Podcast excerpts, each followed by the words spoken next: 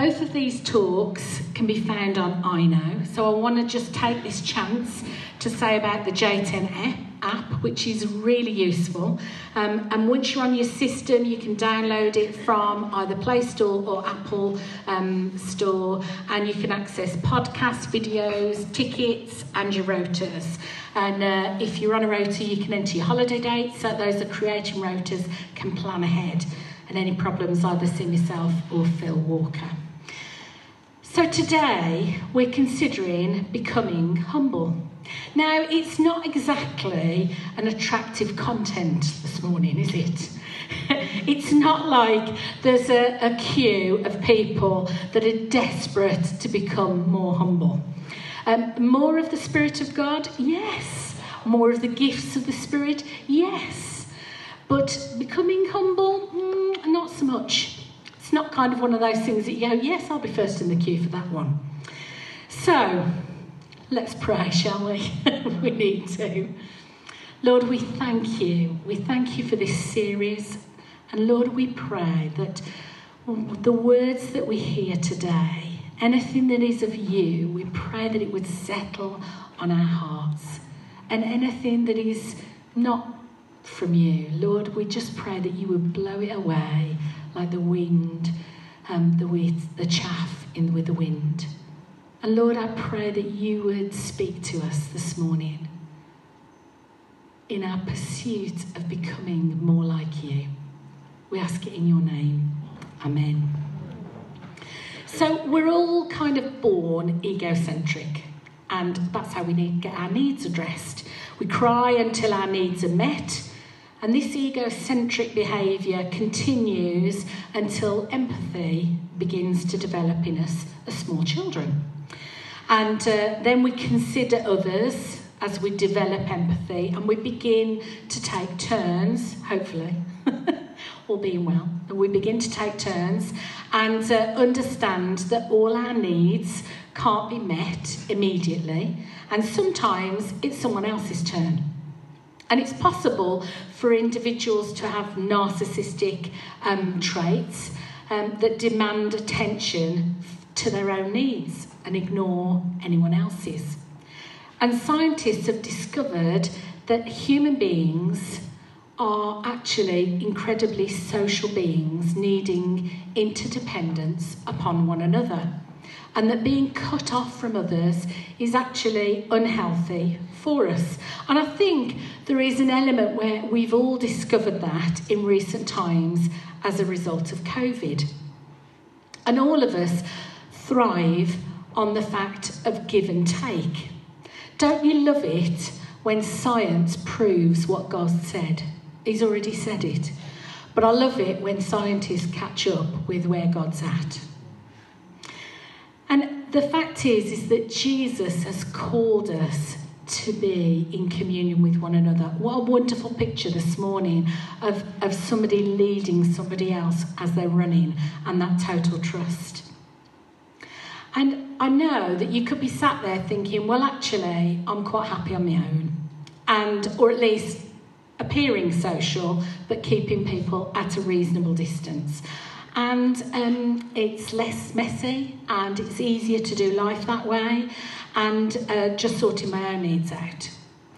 And when I was looking at um, psychologists' research, the treatment of those recognised to be egos, and I'm suddenly aware that I've got some people that are professionals in the house. So um, you'll have to bear with me. So um, uh, when we are looking at the treatment for egocentric or narcissistic um, personalities, the treatment actually is that they're told that they have to honour commitments. I thought that's interesting, isn't it?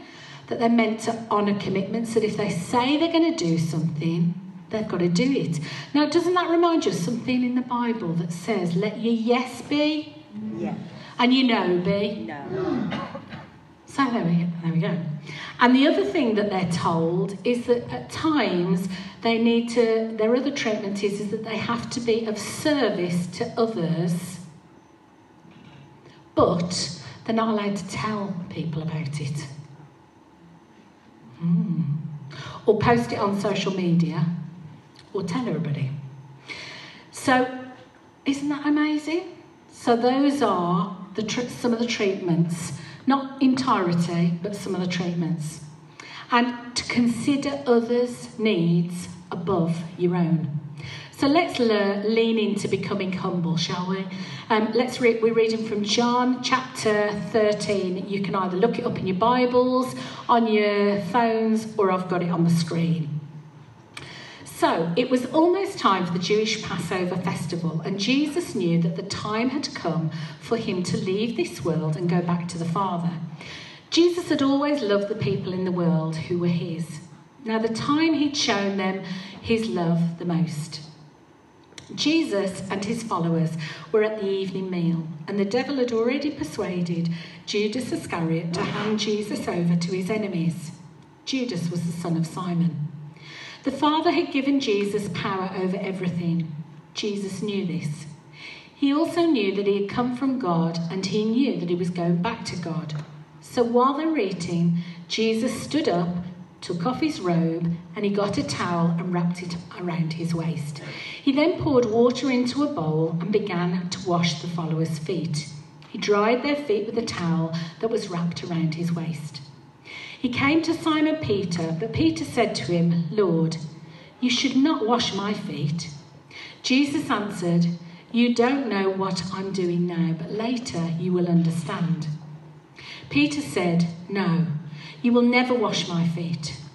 Jesus said, If I don't wash your feet, you're not one of my people. Simon Peter said, Lord, after you wash my feet, wash my hands and my head too. Jesus said, After a person's had a bath, this is the easy to read version for all of you thinking, oh, I haven't seen a bath in there before. Um, so his whole body is clean. He needs to wash his feet, only to wash his feet. And you are clean, but not all of you because Jesus knew who would hand him over to his enemies, and that is why he said, Not all of you are clean. When Jesus finished washing their feet, he put on his clothes and went back to the table, and he asked, Do you understand what I did for you? You call me teacher, and you call me Lord, and that is right because that's what I am. I am your Lord and your teacher, but I washed your feet. So you should also wash each other's feet. I did this as an example for you, so you could serve each other just as I have served you. Believe me, servants are not greater than their master. Those who sent are sent to do something are not greater than the one who sent them. If I know these things, great blessings will be yours if you do them. Now, as I carry on talking, it may sound as though I'm just talking about practical and obvious. But we need to remember that the physical things that happen physically are also echoed spiritually. God does that so that we understand how things work, so we can make links. And just as there are seasons in a year and weather, there are also seasons in our lives, for example. And Jesus is not only teaching the disciples to actually wash people's feet and serve them, but also support them as Jesus cleanses their lives and transforms them by the renewing of their mind. So, in one of the songs that we've just sung, it says, didn't it? It talked about changing from glory to glory. So, whether you've been on the journey for five minutes or whether you've been on the journey for a decade or several decades, the fact of the matter is, is Jesus is wanting us to move every every time. He's adding and he's calling us further and further into um, into more kind of uh, dependence on Him and commitment to Him, and He's demanding more of us each time. So let's start with the practical. Now, we all know that common sense is not that common. Agreed? And that scripture, this scripture, is so clear and simple. You wouldn't be able to wash feet with long flowing robes on, would you? Well, I know you just wouldn't. So he got long flowing robes on because that was the order of the day, okay? Be easier if we were wearing what we were wearing today, but he needed to take his outer clothes off. So a bit like when you're doing the gardening, you put on clothes that means that you can bend and stretch and you don't mind getting dirty because they're going to get soil on them. The same as you put an apron over you, potentially, I do, because I get splashes on me to save your clothes. It's exactly, it's really, really practical. I love how practical God is. And so he took off that, he wrapped a towel around his waist because he'd been kneeling in front of them. And kneeling in front of someone is actually a very vulnerable spot, if anybody's done it. So each foot would sit in his lap as he dried it. He'd wash it in the bowl and then he would dry it. And you can't do two at once, you have to do one at a time. So it would have been a long process. And feet are fiddly to clean and dry. As somebody who has washed a lot of people in my life and in my career, I don't just go around washing people, I am actually a nurse. So, yeah, it's good to know, uh, just for the, anybody that's listening.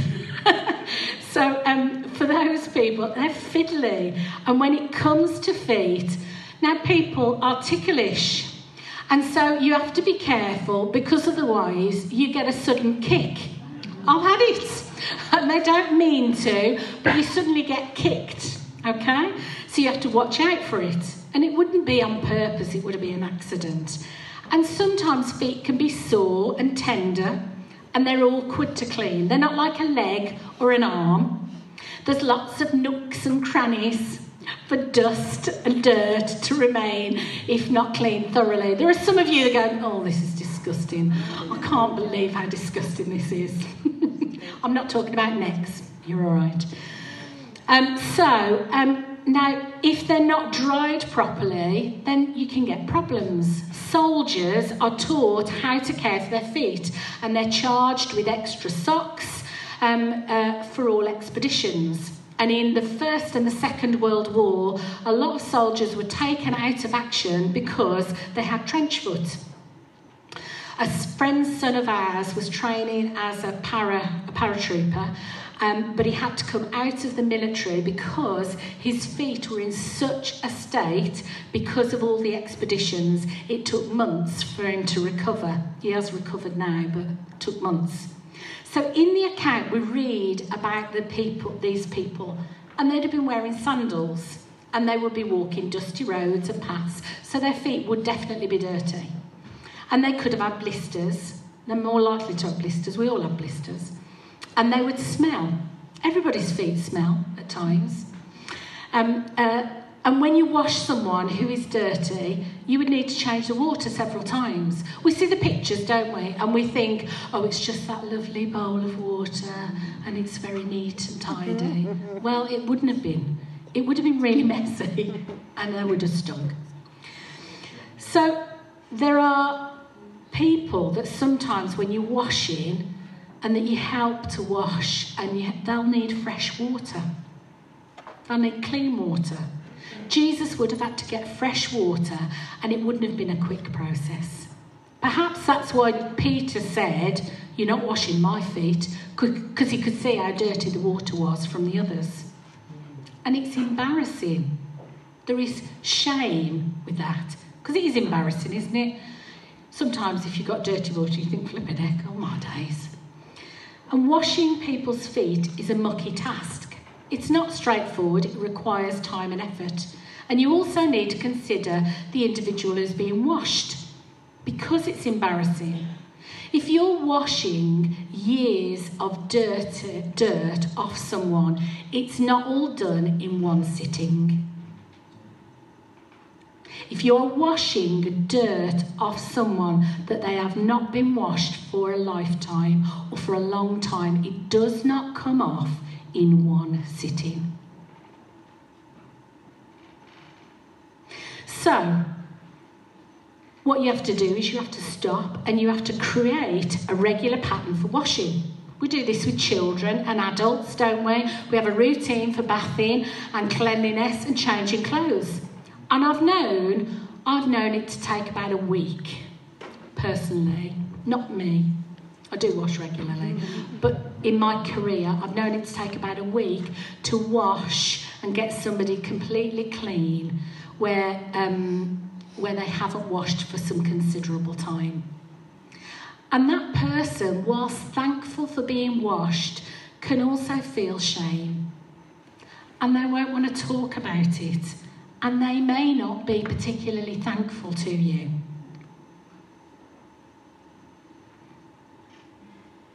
And for this reason, we then don't go and tell everyone just how dirty someone is.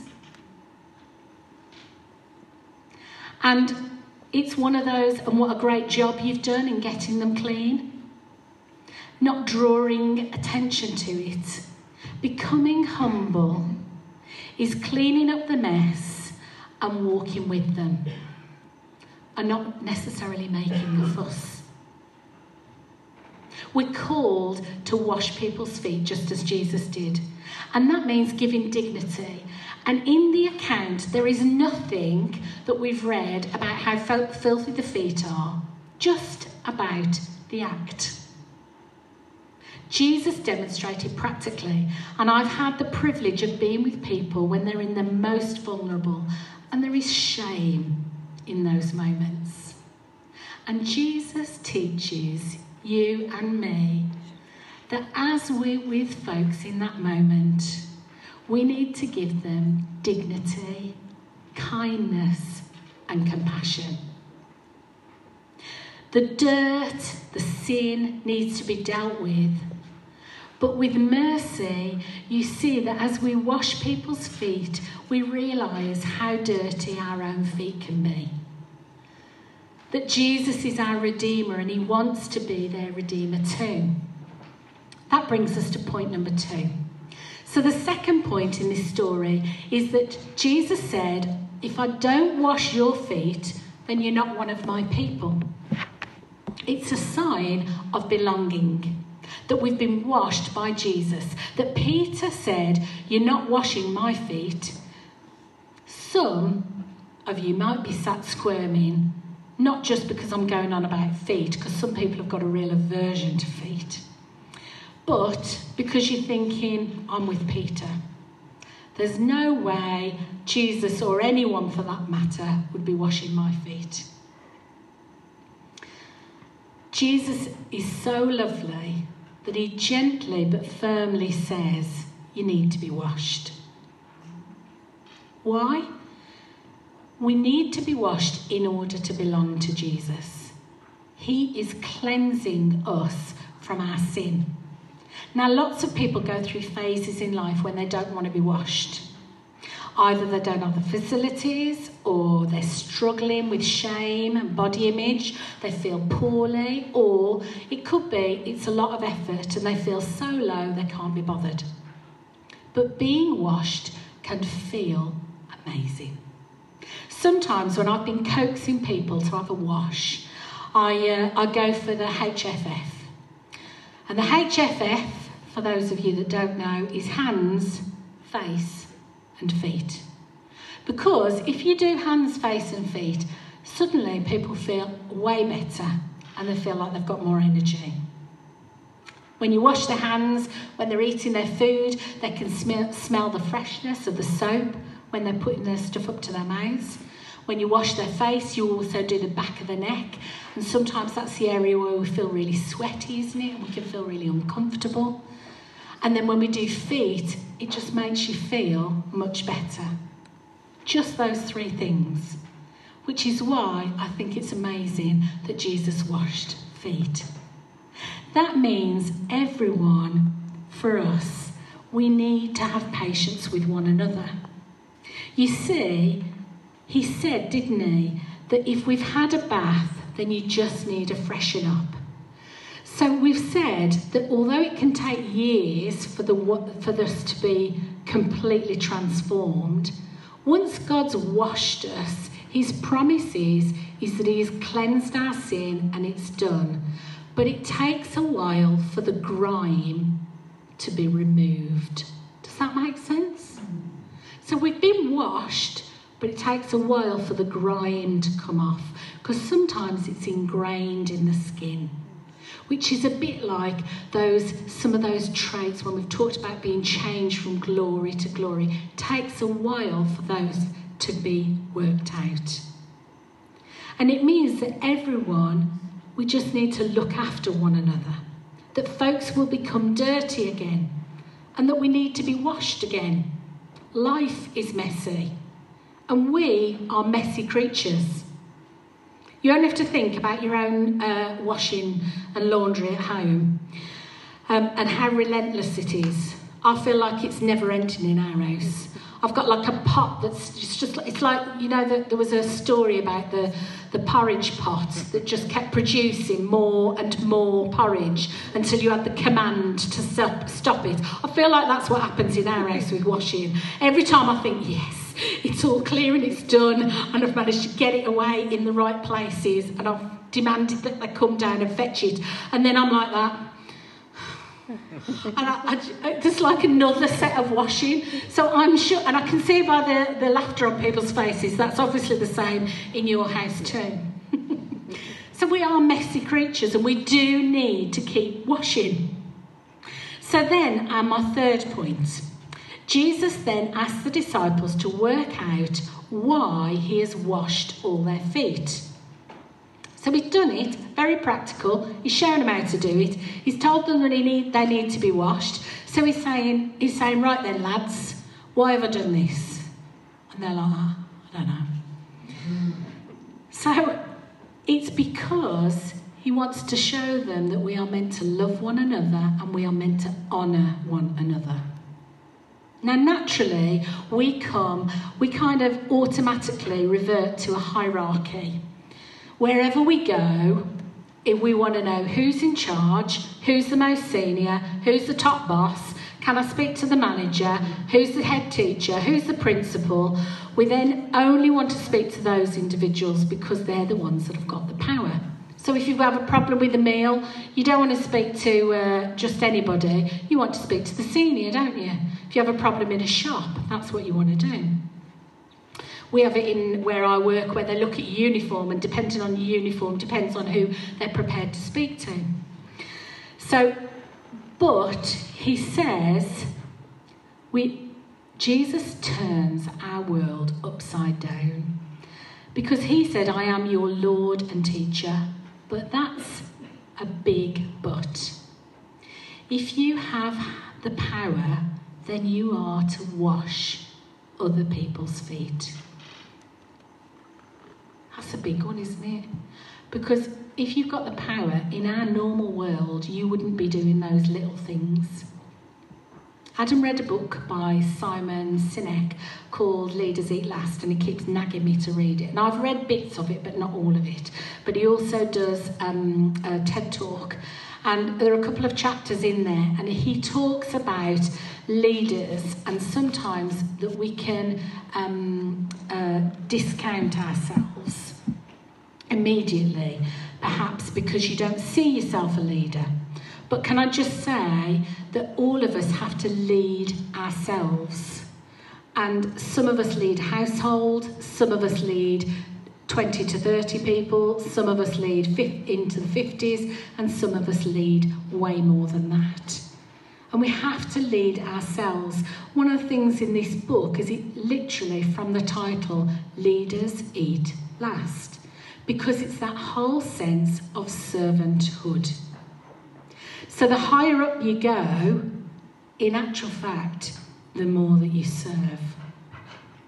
That's what Jesus was saying, and that's what he was demonstrating. How can we serve one another? That we need to have compassion, not just knowing who is our neighbour, like Phil said to us, but also having compassion to one another. I wonder if you've ever done something without anyone knowing about it, try it. It's really good for the soul. In my, uh, in my house of my family of origin, my uh, parents would be very much a case of um, You know the verse of scripture where the left hand shouldn't know what the right hand is doing? So there would be very much a case of um, they would be doing stuff and you never had a clue what they were doing. So this was very strong in my in my family of origin. Um, I have to say, it did make me think at times that they were possibly um, MI5 agents, and I wouldn't have been surprised in the slightest if they weren't working as uh, secret agents.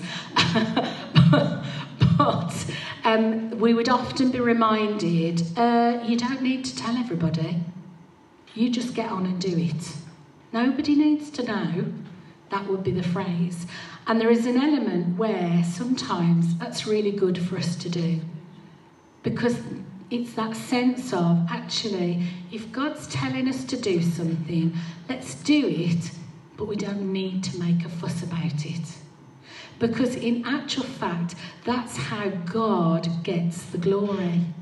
Because it's not about whether we've done something good and we need to be congratulated, but it's actually that it means that that individual recognizes that Jesus has met their need. Does that make sense? It's not, it's not an individual's met it. Oh, and it was good because they're a Christian. But in actual fact, God has met their need. Because God doesn't want to share the glory with anyone. Maybe as well, we also need to be prepared to be vulnerable with others, to let others wash our feet, which is not so comfortable, is it? Sometimes we can quite enjoy doing something for others, but often we don't necessarily like others to do stuff for us because we can feel a bit embarrassed and a bit like, mm, I feel a bit uncomfortable on this one. But that's the whole thing of us serving one another. And therefore, if we have a culture of dignity and compassion to one another, then we know actually that's okay. That's all right. Because they're not necessarily going to go and share everything with everyone. So in January, John Andrews came and spoke to us about Martha and how she opened up to Jesus and it had a huge impact on her family, her village, and herself. And as we focus on Jesus, he instructs us to be generous and to pray for opportunities to welcome people and have show compassion to our neighbours. Caroline Lacey um, wrote, Jesus served in the mundane as well as the magnificent. And if you live most of life in the mundane, momentous occasions are few and far between, in ways unnoticed, uncelebrated, and unglamorous. And PJ Rourke wrote, Everybody wants to save the world, and nobody wants to help mom with the dishes. The question for you this morning is what could my equivalent of washing feet be? Jesus serves his friends in spite of his greatness, not because it, because of it. I'm going to ask the band to come up. So, as I just recap, he poured water into a bowl and began to wash the followers' feet. He dried their feet with a towel. It may be a case that you just need to do it To take off your posh outer robe, roll up your sleeves, and wash people's feet.